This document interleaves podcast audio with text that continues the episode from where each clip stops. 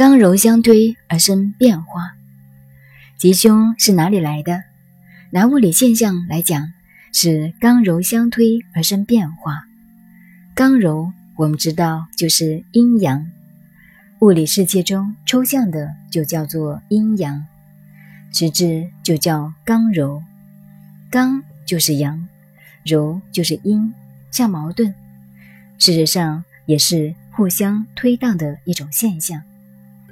在中国的文化思想中，矛盾也不过是一种现象，就是易经所谓的象，它表示了这种变化的关系，说明了矛与盾的原理。像太极拳的推手一样，你推过来我推过去，两种力量互相推荡，刚柔相推而生变化。洋人们讲逻辑什么的，讲到矛盾呀、统一呀、肯定呀、否定呀，大家认为高明得很，认为这就是学问。我们当年也是拼命的读，但我读完以后就丢了，那不过是变化的现象，没有什么了不起。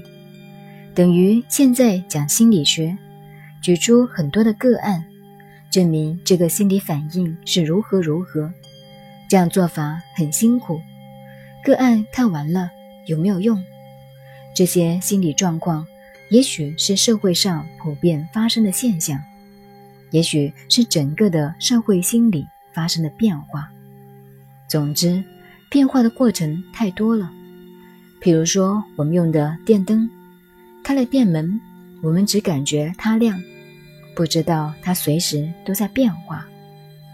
刚开始那一秒，电已经消耗了，它随时在消耗，随时在成长，随时在生灭。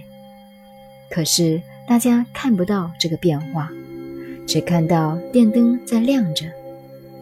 而易经已经看到这个变化，知道这个过程，所以他指出物理世界是刚柔相推而生变化，这两大原则大家要记住。观察自然的现象，济慈告诉我们自然现象的含义。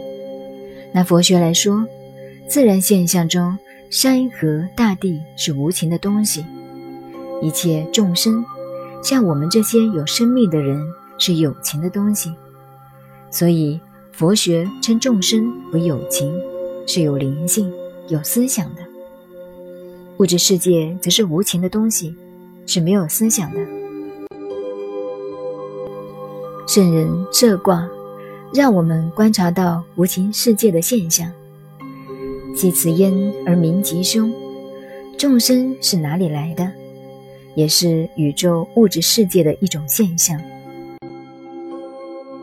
刚柔相推是两种正反智能互相推动，因而产生了有情世界的一切众生。假使这两大原则把握住了，知道了刚柔相推而生变化的理，你想卜卦算命的话，就可以百算百准了。不过这个中间也有它的变化，是看时空的大小来决定的。像医生看病，说今天病好一点没有，病人说没有，还是很疼，但昨天你还疼得躺在床上，今天已经可以起床活动了，已经不错了。可是人总是不满足，因为他不晓得刚柔相推而生变化的道理。大家懂了这个原则以后，就可以进一步学易经了。